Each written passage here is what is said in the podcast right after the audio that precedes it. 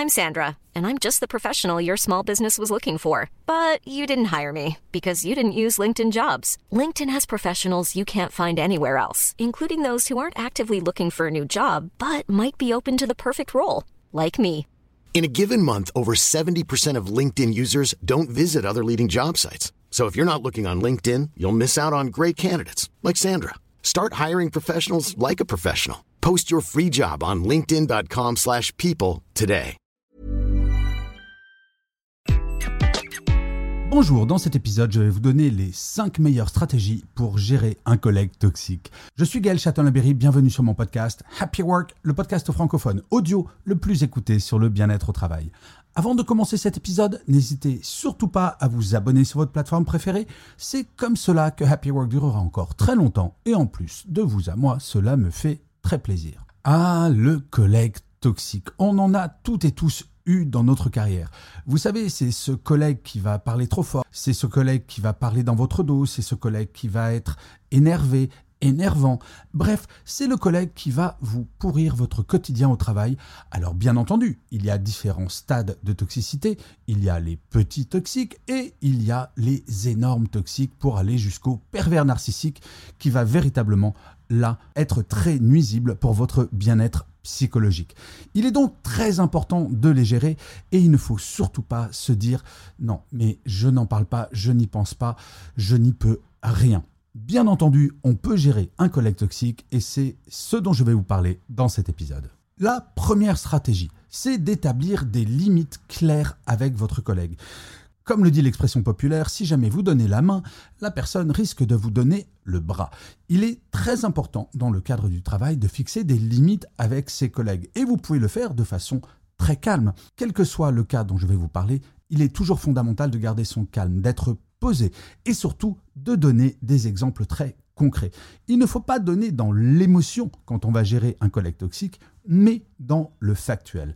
Fixer des limites, c'est par exemple un collègue qui vous parle mal pendant une réunion, d'aller le voir en tête à tête après la réunion pour lui dire écoute, j'entends ce que tu m'as dit, par contre, je ne tolérerai pas que tu me parles comme cela, car c'est non professionnel, cela me met mal à l'aise et ça ne fait pas avancer le schmilblick. Fixer des limites, c'est d'exprimer ce qui vous, vous convient et de trouver des compromis avec ce collègue, histoire que vous n'en pâtissiez pas. La deuxième stratégie, c'est de communiquer efficacement. Avec un collègue toxique, il ne faut surtout pas rentrer en frontal. Comme je le rappelle souvent pendant mes conférences, si vous mettez deux chihuahuas l'un en face de l'autre, il est peu probable qu'il y ait une bonne communication entre les deux. Non, ils vont se bouffer le museau, comme on dit, et rien n'en sortira. Communiquer efficacement, c'est un Rester calme, deux être très factuel et trois être extrêmement clair sur les attentes que vous avez. L'objectif n'est en aucun cas de dire que votre collègue est méchant et que vous, vous êtes gentil, mais de mettre en place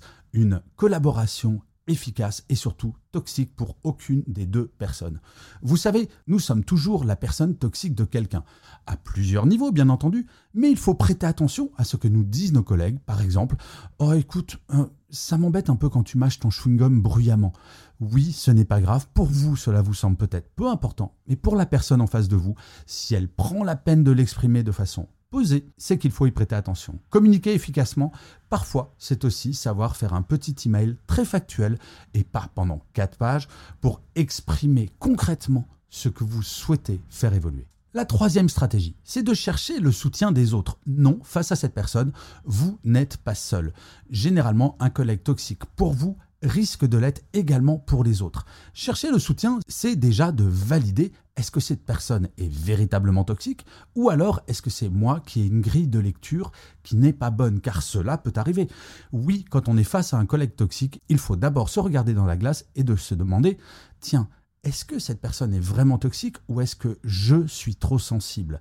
Généralement, quand vous parlerez avec des collègues, si ce collègue est véritablement toxique, d'autres l'auront remarqué et le fait d'échanger va vous permettre de mettre en place des stratégies qui vont faire évoluer ce collègue. Il ne s'agit pas, surtout pas d'ailleurs, de faire ensuite le procès en commun du collègue toxique, mais déjà de vous préserver et de vous rassurer sur le regard que vous portez sur ce collègue. La quatrième stratégie, il faut pratiquer l'autopréservation. Le problème avec un collègue toxique, c'est que cela va vous pourrir votre quotidien. Vous risquez parfois de vous remettre en cause euh, vous-même et d'être déstabilisé et cela va affecter votre bien-être psychologique. L'autopréservation, qu'est-ce que c'est? Eh bien, c'est d'analyser la situation pour vous, comme je le disais tout à l'heure, de se regarder dans le miroir en disant est-ce que je suis fou ou folle? Est-ce que j'ai un vrai regard cartésien sur la situation? Et est-ce que je pense pouvoir faire évoluer la situation. Mais le plus important, c'est de valider le fait que vous n'êtes pas le problème. Parfois, dans le cadre d'une relation toxique, on va remettre en cause notre professionnalisme et on va remettre en cause absolument tout notre relationnel aux autres. L'autopréservation, c'est de regarder, vous, votre comportement avec les autres, est-il toxique ou pas? Vous pouvez prendre une feuille de papier et noter tout ce qui vous semble être positif dans votre attitude aux autres. Et ainsi, vous allez pouvoir booster votre bien-être psychologique pour affronter cette situation. Ce qui est très important, c'est ne jamais tomber dans le syndrome de Stockholm.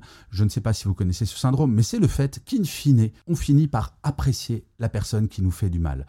Au bureau, cela existe avec les collègues toxiques. C'est pour ça que l'autopréservation est un élément essentiel pour gérer un collègue toxique. Et la cinquième stratégie, alors celle-là, je ne la recommande jamais en premier, mais parfois, il faut savoir fuir.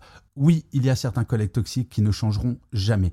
Généralement, ce sont des pervers narcissiques et ils sont très, très, très peu nombreux.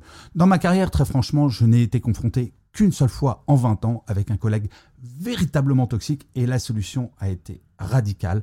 Je n'ai plus travaillé avec cette personne. Je suis allé voir mon manager en disant écoute, je ne peux pas travailler avec cette personne. J'ai tout essayé. Et j'ai expliqué à mon manager tout ce que j'avais essayé. Il ne s'agissait pas ici d'aller voir mon manager pour lui dire cette personne est insupportable, je n'en peux plus, je ne veux plus travailler avec. Non, il s'agissait de donner des éléments concrets.